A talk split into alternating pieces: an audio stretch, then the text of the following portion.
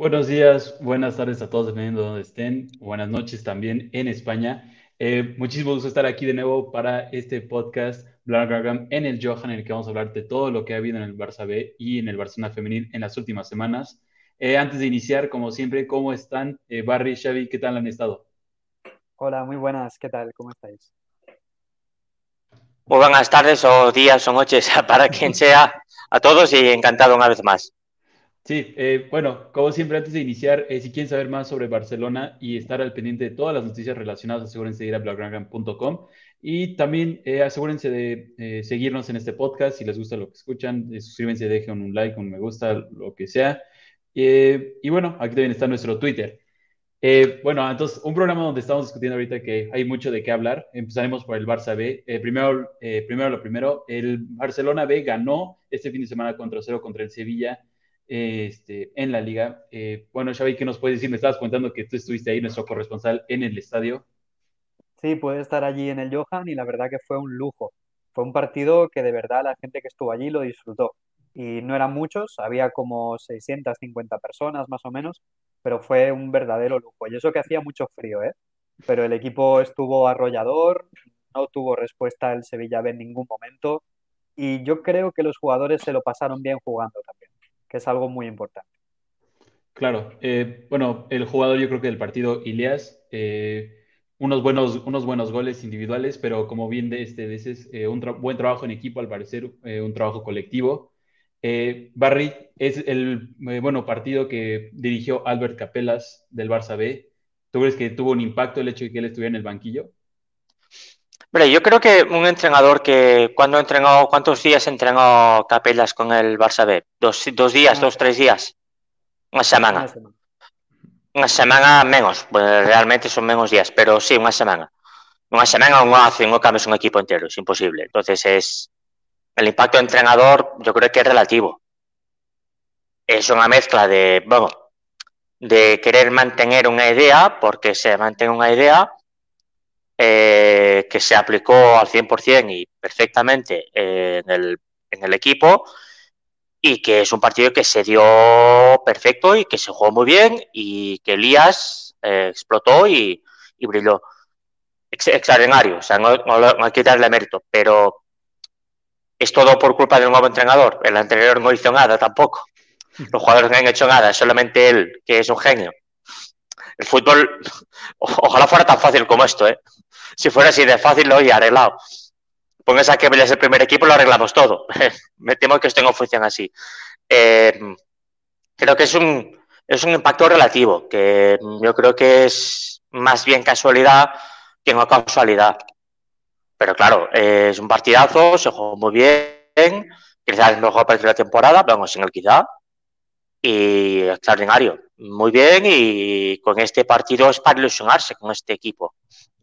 Pero claro, es un partido. Sí, claro. Eh, bueno, para todos aquellos que no estuvieron eh, atentos las últimas, eh, obviamente, semanas, Ronald Koeman del primer equipo fue destituido. Sergi Barjuan del Barça B tomó las riendas del primer equipo también solamente dos semanas. Ahorita Xavi Hernández ya es el entrenador del primer equipo. Sergi Barjuan regresará al Barcelona B y continuará su trabajo con el filial. Eh, para ti, Xavi, ¿cuál es el siguiente paso para este equipo? mantener el ritmo y tratar de mantenerlo así, pero ¿contra quién, ¿contra quién es el siguiente partido para empezar? El siguiente partido es Atlético Sanluqueño. En principio no tenemos mucha información sobre el equipo, pero bueno, yo sí creo que es importante mantener la línea.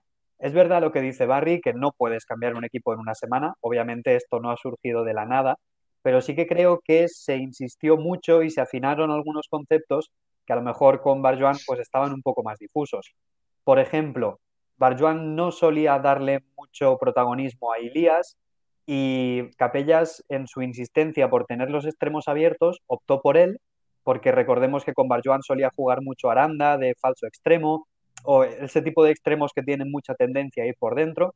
Y yo creo que en ese sentido, pues sí que consiguieron abrir mucho el campo, y bueno, es eso, a los conceptos, eh, Capellas es un fanático del fútbol del Barça y creo que es pues muy, muy insistente con los conceptos. La defensa súper, súper adelantada al centro del campo prácticamente. Son cositas que seguramente se maximizaron con la entrada de Capellas, pero que, claro, eh, Barjuan ya venía trabajando en la medida de lo posible.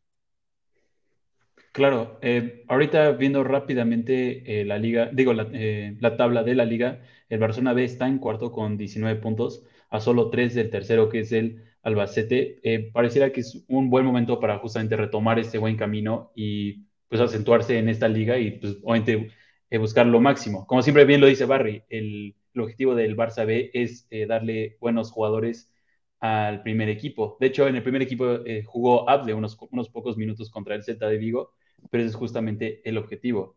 Para ti, Barry, eh, este impacto, que, bueno, impacto que tenga Xavi en el regreso para el primer equipo, ¿tú crees que vaya a tener mucho impacto para el Barça en esta temporada? Más jugadores en el primer equipo, más rotaciones.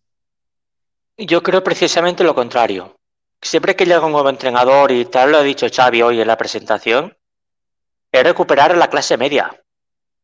Es darle eh, los líderes a los veteranos del equipo los riendas y que rindan y la exigencia, pero que ellos lleven el eh, el carro, porque o sea, es que ahora se está quemando y se está dando la responsabilidad y el liderazgo literalmente a Gaby, a Nico, casi a Ricky Puig. Es, que es, o sea, es el Barça, es, es, que, es que es una anomalía, es una distopía casi. O sea, y, no, y, no sé, y precisamente no quiero desmerecer a estos jugadores, son muy buenos. Pero claro, es que me da miedo que ahora de golpe todo dependa de ellos. Cuando este, eh, cuando tengan dorsal del filial y tienen que estar jugando con el filial en circunstancias medianamente normales.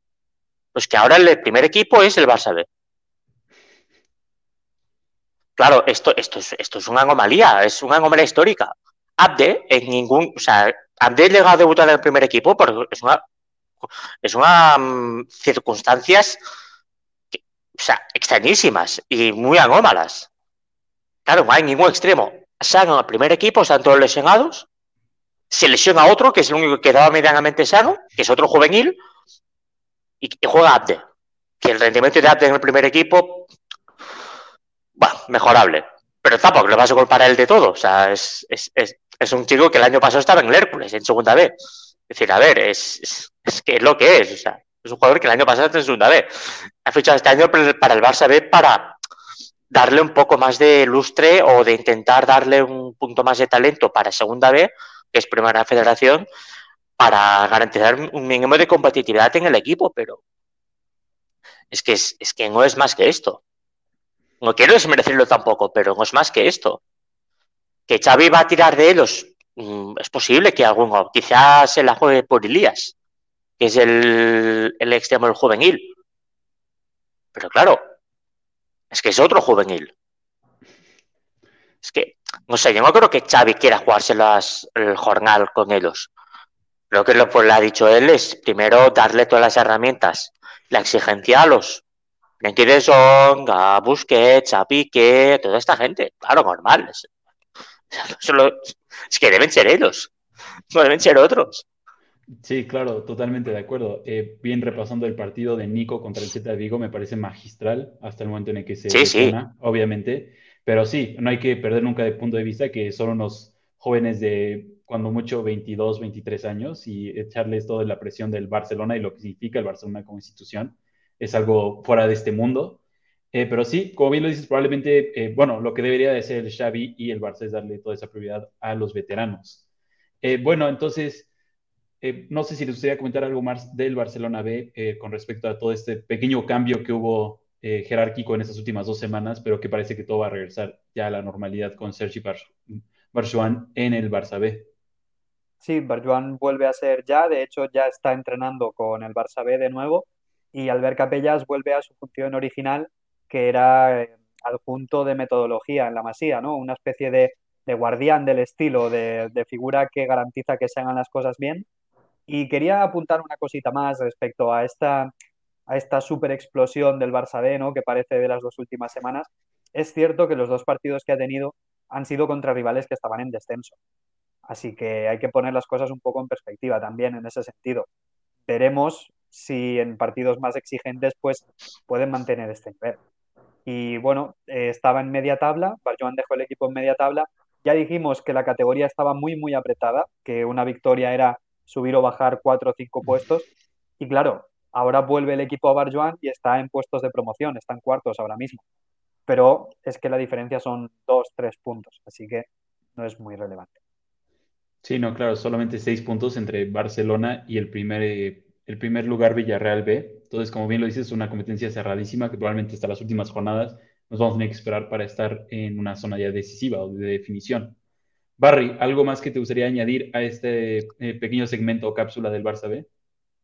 Eh, a ver, creo que ya lo hemos comentado más o menos todo. Eh, es muy importante lo que dice Xavi, de que, por ejemplo, le dio el rol a Elías y con Sergi está jugando Aranda o está jugando Nils Mortinger, que es un cambio, que Mika Marmol está a un nivel que me está gustando mucho, que, sea, que es el central, que es el que ya hemos dicho en otras ediciones de este programa, que es el central que no le veo con demasiada producción en primera división, en primer equipo, pero que ahora mismo está a un nivel muy alto para lo que es la categoría y que tengo la sensación de que si ahora alguien, si Xavi tuviera que tirar del Barça B porque están los centrales lesionados, es que yo creo que antes va Mika Mármol que Arnau Comas.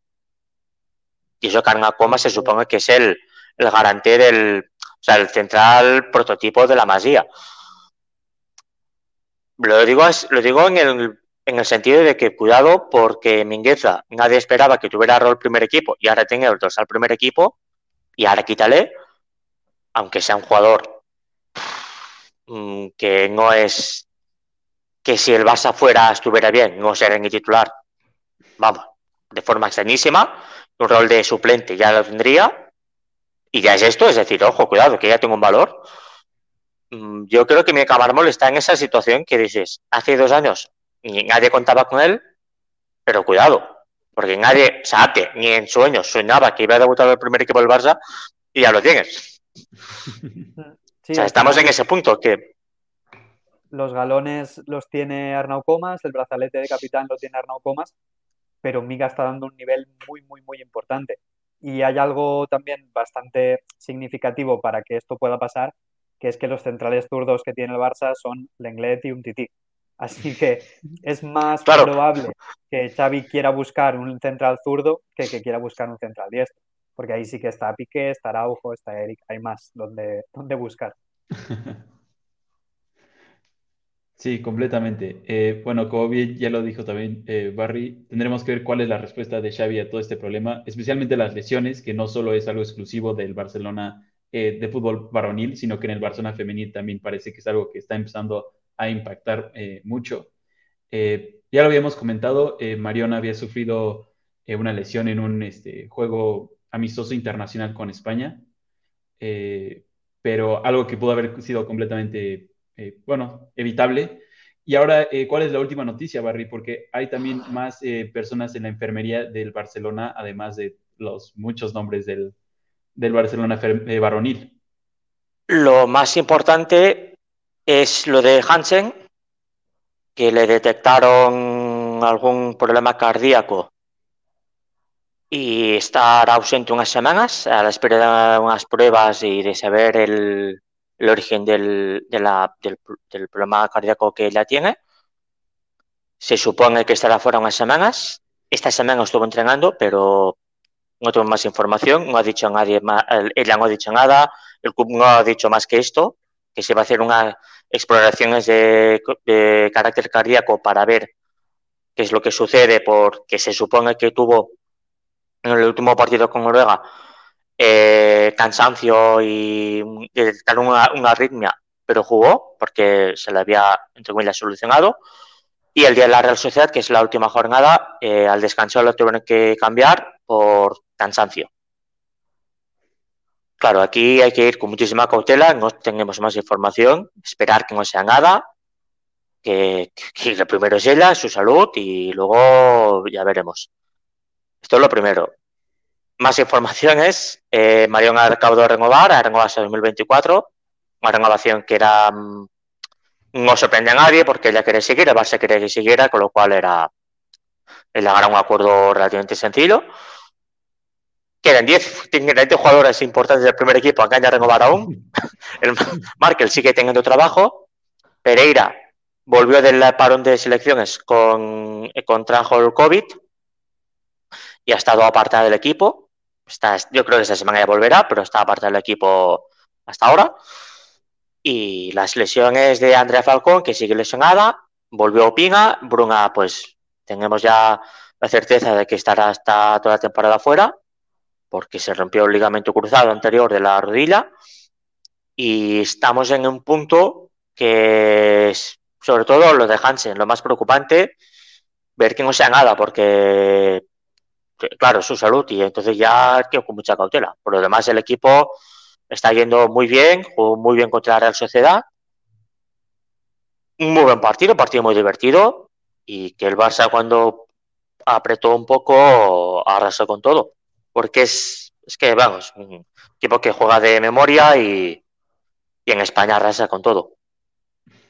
Sí, claro, eh, contra la Real Sociedad, una de las grandes competencias, 8-1, eh, resultado final a favor del Barcelona. y este último fin de semana, 3-0 contra el Eibar, luce claro y siempre lo hemos dicho, pareciera que la Liga Española simplemente le queda demasiado corta y siempre lo decimos, la Champions es el máximo objetivo para este equipo y obviamente el bicampeonato de la Champions sería eh, el máximo objetivo. Pero Xavi, para ti todo esto de las lesiones, parece que es algo a nivel institucional. Claramente lo de Hansen es algo completamente, bueno, es algo independiente, pero pareciera que todas estas lesiones musculares son algo a nivel institucional. Sí, parece que en el Barça la preparación física pues no va bien, aunque bueno, en el caso de Mariona fue con la selección, pero no sé, es algo bastante extraño. En el caso del masculino sí que está habiendo desde ya algunos cambios en preparadores físicos y se prevé que en médicos también, no sé si querrán meter eh, Baza en el femenino también. Pero bueno, tampoco creo que sea algo tan problemático en el femenino. Ahora ha habido un problema porque se han juntado dos o tres, pero al final lo de Pereira es COVID, no tiene relación con lo muscular. Y Mariona y, Bruna, pues son casos bastante desafortunados. Pero al final, mm, casi es preferible que sea una lesión muscular que, bueno, pues no pasa nada, te recuperas, te cuidas y ya está, que un asunto como el de Graham Hansen, que es mucho más delicado, es como lo del Kun Agüero. Si te pasa algo a nivel muscular, pues bueno, no hay problemas. Puedes estar más tiempo, menos tiempo, cuidarte más, menos, pero esto pues ya estamos jugando con la salud más allá del fútbol. Y para mí hay que ir con muchísimo cuidado en ese sentido. Claro, completamente de acuerdo. Y como siempre lo decimos, esperamos que siempre estos jugadores y los jugadores que sufren lesiones se recuperen lo más pronto posible y que en el caso de tanto del Kun Agüero como de Hansen, pues resulte ser algo eh, controlable o manejable sin mayor problema. Eh, y pues sí, como también bien dices, Barre, hay que esperar mayor información y no solamente estar propagando cualquier tipo de rumor o información. Claro, el club no ha dicho nada, le no ha dicho nada. Hubo informaciones de Miki Soria, que es el periodista que sigue el equipo, que dijo que no era, que no era una alarma, que no era para alarmarse, pero, claro, para alarmarse, pero cuando escuchas esta palabra cardíaco y problema, es un, ya es una alarma de por sí, siempre. Y para un deportista de élite, en casos más extremos, te retira. No tiene por qué ser así, cuidado. Vamos a, vamos a ir con cautela. No tiene por qué ser así. O sea, se puede. Hay mil ejemplos de que se puede tratar. Que, como no tenemos ni idea, yo no soy. Creo que ninguno de nosotros somos médicos. Hay que ir con muchísima cautela, esperar y que, esté bien, que es lo importante. Entonces, para el equipo mm, ha seguido entrenando sin mayor problema. Eh, jugó Catacol del día de Leibar, cambio de portera, rotaciones. Jugó Jean Fernández de central, rotaciones también. Y descansó Alexa Putellas, rotaciones también.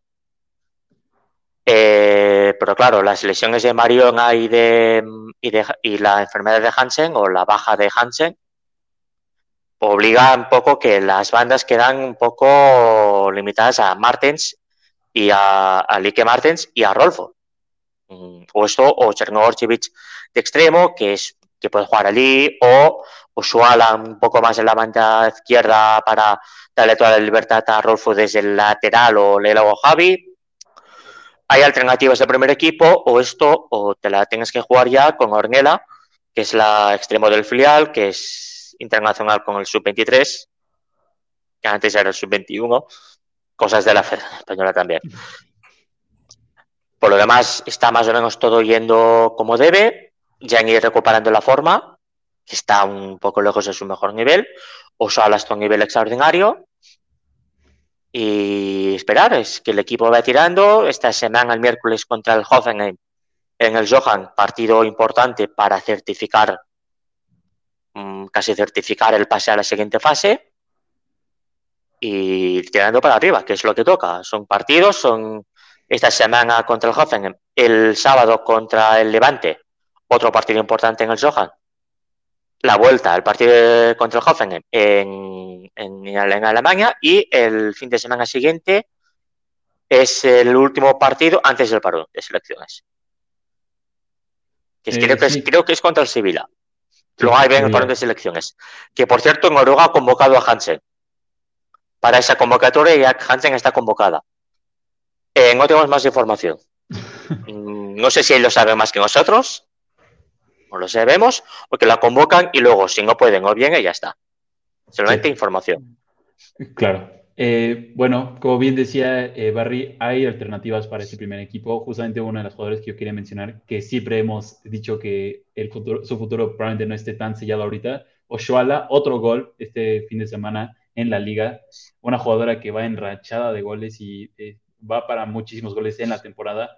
Eh, bueno, ella, no es una, este, no juega en la banda, ella es una delantera centra, pero para ustedes va a tomar aún mayor protagonismo dado lo que ha producido en goles eh, con la baja de Hansen.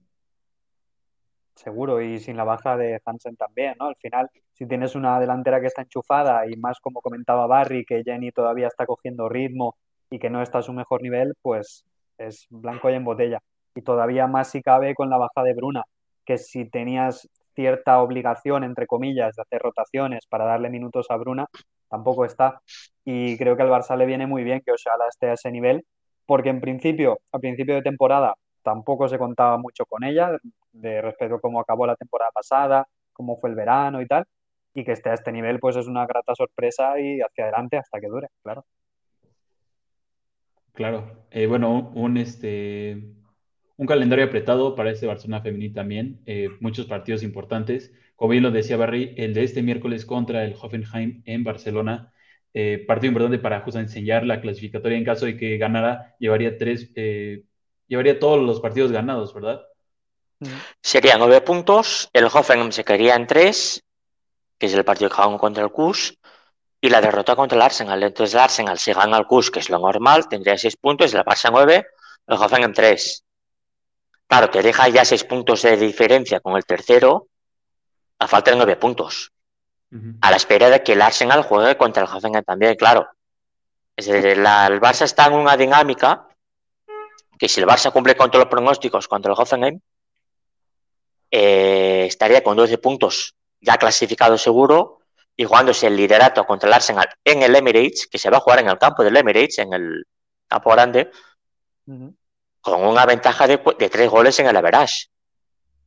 Eso, eso contando con, que todo el mundo cumpla con los pronósticos y gane los partidos que tiene que ganar. Si es así, el Barça al yendo allí, sacando un empate, lo certifica por el average y si pierde 1-0, a poco que ganar el siguiente partido en casa contra el CUS, que hay que ganarlo y se va, se tiene que ganar mm, sí o sí, estaría clasificado primero grupo. Esto, mm, o sea, que por, ahí no, hay, no tiene que haber problema. O sea, tiene que ser una catástrofe no clasificarse o... O sea, no clasificarse era una catástrofe. Y ser segundas sería complicado. O sea, se tiene que pasar una serie de, de, de desdichas bastante problemáticas. Pero bueno, puede pasar. Es decir, tienes que ganar los partidos del Hoffenheim para asegurarte. Pero ahora tienes que hacerlo. Hoffenheim está en buen nivel en Alemania.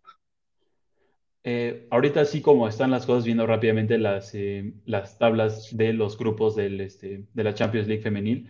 Eh, Chelsea, Real Madrid, obviamente contra quien no podría jugar el Barcelona, Arsenal y el Bayern son los equipos que van en segundo de los otros grupos. Entonces, pues tampoco un paseo por el parque en caso de que pasaran como primero el Barça. Mm, hombre, ya Bayern ya tienes que competirlo, eh, Chelsea o Wolfsburg tendrás que competirlo también, o Juve, depende si la Juve conseguirá clasificarse, pero la Juve es inferior en principio. El Madrid, no sé si era en el sorteo de cuartos, sigue viendo la limitación geográfica. Si no, pues te enfrentar al Madrid. Y el Madrid en febrero será mejor que el de ahora, seguro, porque tengo muchísimas lesiones.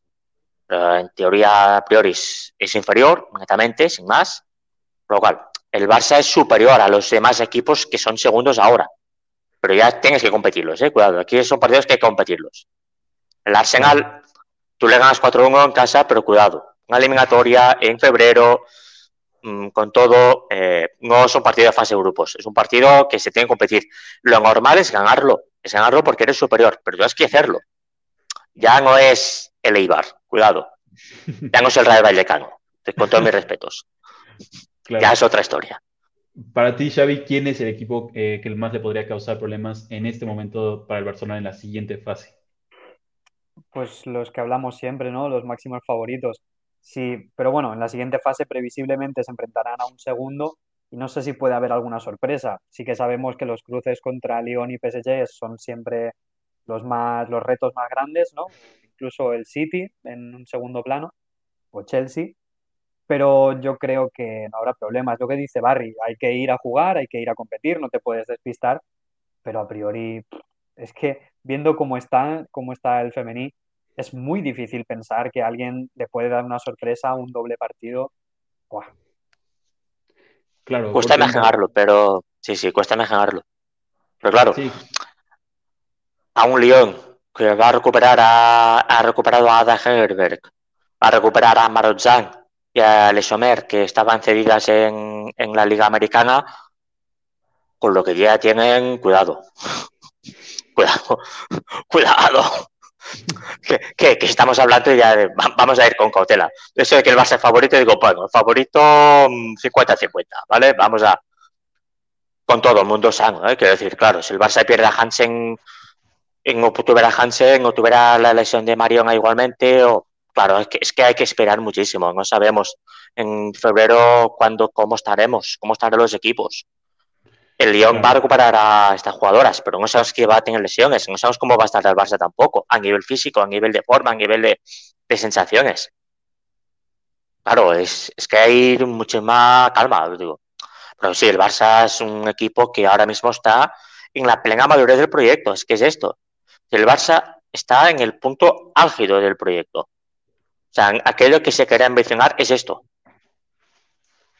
Luego siempre se puede mejorar y siempre se puede mejorar, pero cuidado, este era el objeto, o sea, llegas a un punto, es que tienes el equipo soñado, tienes lo que tú esperabas, lo que tú querías, fichas lo que quieres, no lo que puedes, sino lo que quieres, eh, ganas la Copa de Europa, que es lo que te legitima a todos los niveles, y sigues invirtiendo eh, a nivel presupuestario para mantener y retener el talento, ha renovado ahora a Mariona, que era lógico y muy factible que pasara, porque era quiere seguir aquí, estaba muy contenta y eh, para el Barça es muy importante, con lo cual era encajarlo todo a, aquello que todo el mundo pedía, ¿vale? Ok, perfecto, 2024, contratos gordos, como siempre es en FUTFEM, es lo normal, es el mismo, la misma duración que el Exaputelas, es esta temporada y dos más, perfecto, estamos aquí. Pero claro, mm, queda mucho y hay que esperar. Sí, eh, yo rápidamente quería eh, preguntarles, eh, en enero tendrán unas semanas, me imagino, de recuperación, de vacaciones, unas cuantas semanas de vacaciones. No sé si unas cuantas semanas, pero bueno, una semanita habrá, ¿no? sí, la semanita la tendrán. El FUTFEM es del 22, me parece, hasta el 8. Ah, bueno. O sea, le tienen garantizado el fin de año fuera. Y esa semana no hay partido. Normal también. También viéndolo un apunte, que, apunte que quería hacer. Ha hablado hoy Markel Zubizarreta en un congreso que están haciendo sobre tecnología en el Barça y ha explicado una cosa bastante relacionada con lo que comentaba Barry de la madurez del proyecto. Ha explicado que cuando intentaban fichar hace dos, tres, cuatro años, eh, la manera de atraer a las jugadoras era la marca Barça. Simplemente querían venir a jugar al Barça, al Fútbol Club Barcelona. Pero que ahora mismo, cuando salen al mercado, salen como Barça femení. O sea, el proyecto del femení es atractivo por sí solo ya, ya no dependen de la estructura de club que tienen detrás, que era lo que hacía antes atractivo el hecho de jugar en el, Barça. Así que para respaldar un poquito lo que decía Barry, Markel Zubizarreta está de acuerdo en que el proyecto está en el punto álgido. Claro, es que este verano ha llegado Irene Paredes, Fridolin Arolfo y Ingrid Engen. Es que, es que, cuidado. Engen, que es la, que, la jugadora que más le está costando adaptarse al primer equipo, pero Rolfo, que yo creo que es el fichaje que más dudas teníamos, porque en banda ya tenemos a gente, digo, otra más, un perfil no tan técnico y demás, y está encajando muy bien. Y Irene Paredes es un fichaje histórico. O sea, Irene Paredes es una jugadora en España histórica. O sea, la que en el PSG la traes tú. Es como, cuidado, es como le vas al rival, a uno de los grandes rivales europeos, a su mejor jugadora o mejores jugadoras, y la, traes aquí. Evidentemente, porque detrás es, detrás es una inversión, porque claro, no vengan gratis, ¿eh? Claro, aquí vamos a ir con cotela. Es decir, no vienen cobrando chuches ni, ni, ni, en, ni pagan por venir aquí, ¿eh? Cuidado, esto como dicen así. O sea, es dinero. Pero claro, tienes que hacerlo, tienes que conseguir, a pesar de meter el dinero, generar la atracción. Y ahora el Barça sí es atractivo. Sí, claro. están, como bien lo mencionan ambos, desde una perspectiva deportiva, desde una perspectiva eh, de marketing, todo eso el Barcelona Femení ya ha generado a su alrededor. Y eso, claro, un gran proyecto que atrae a cualquier persona, desde fanáticos hasta patrocinadores, hasta jugadoras, que es lo que hacen todo posible. Eh, bueno, señores, ¿algo más que les gustaría recalcar antes de terminar este capítulo? Yo creo que estamos bien, ¿no? Sí, creo que hemos mencionado los, los siguientes partidos de ambos equipos. Eh, como siempre, eh, bueno, Barry, no sé si a ti te gustaría mencionar algo más. Que el partido contra la Real Sociedad hubo 3.500 personas en el Soja. Récord histórico en un partido de liga eh, normal, que no fuera Real Madrid, en el Barça Femení. se está consiguiendo una mínima de una media de más de 1.500 personas asiduas al campo a cualquier partido de liga. Estamos hablando de que está generando el Barça por sí solo eh, un nicho de mercado, un nicho de público fiel al equipo. Eso es muy importante.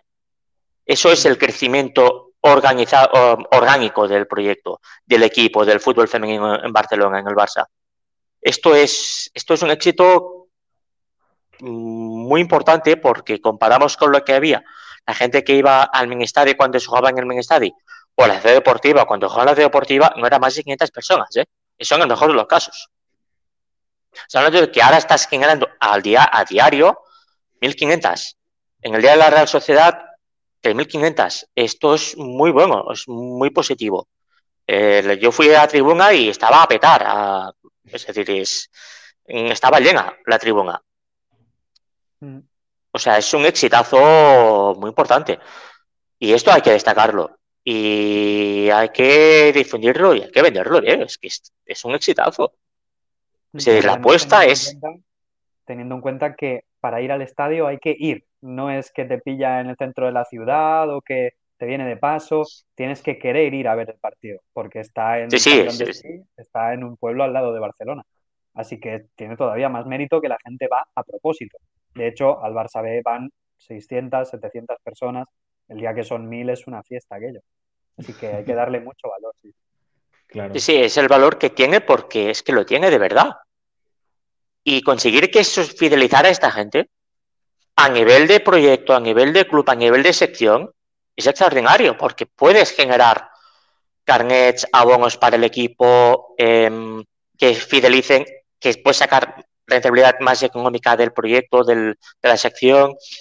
Es que a todos los niveles, no es solamente el hecho de que venga gente, es que que puedes rentabilizarlo y economizarlo, monetizarlo. Es, extraordinario. Porque es una sección más que tiene, ahora precisamente no es que dé dinero, pero a nivel de precios que das, mm, es, se ha pasado de 6 millones de presupuesto a 7,5 y medio y son pérdidas de un millón o dos millones. Para un club de la embargadura de la entidad del Barcelona es nada, o sea, es regalado. O sea, y para lo que está sacando de rédito eh, de imagen deportivos es extraordinario, claro. Evidentemente ningún presidente a nivel, en ningún presidente en su sano juicio se va, va a destruir esto. como tan loco que ni Bartomeu lo haría. Mira que Bartomeu se cargó todo el equipo, se ha cargado a los demás, pero esto, esto no, mira. Claro. Eh, bueno, qué nota tan positiva para terminar este capítulo. Eh, como siempre lo mencionamos, este proyecto ha sido de muchísimo tiempo y que finalmente los frutos están ahí y se ven y que en verdad los aficionados tienen que comprender que este es el punto máximo, no sé si el punto máximo, pero uno de los puntos más altos del proyecto. Eh, claro, en, verano veremos, claro, si en verano se van Aitana y Mapi León, pues es lo que dijimos en el cuando hicimos el Telmaker. Pues se van dos piezas muy importantes e imprescindibles del proyecto. Es decir, cuidado, es decir, estamos en la madurez, pero esto no para, ¿eh? Es que esto no para. O sea, claro. el fútbol no para. Ni espera a nadie tampoco. Claro. Eh, bueno, como siempre, muchísimas gracias Xavi y Barry por estar aquí con eh, conmigo para este eh, capítulo de en el Johan. Como siempre, si les gusta lo que escuchan, a todos los que nos siguen, asegúrense de seguir, dar su, gusta, su me gusta, suscribiéndose a las redes sociales. Y como siempre, si quieren saber más sobre todo lo que pasa en Barcelona, asegúrense de seguir blackground.com en todas nuestras redes sociales. Aquí también está nuestra cuenta de Twitter. Y bueno, como siempre, muchísimas gracias por sintonizarnos. Nos veremos la próxima semana en nuestro horario más regular. Eh, y esperemos que sea, como siempre, una gran semana para el barcelonismo y eh, llena de muchísimas victorias para el femenil en el partido clave de Champions League y el, Barcelona, el Barça B en la Liga. Como siempre, muchísimas gracias a los dos por estar aquí conmigo y, y nos vemos la próxima semana. A cuidarse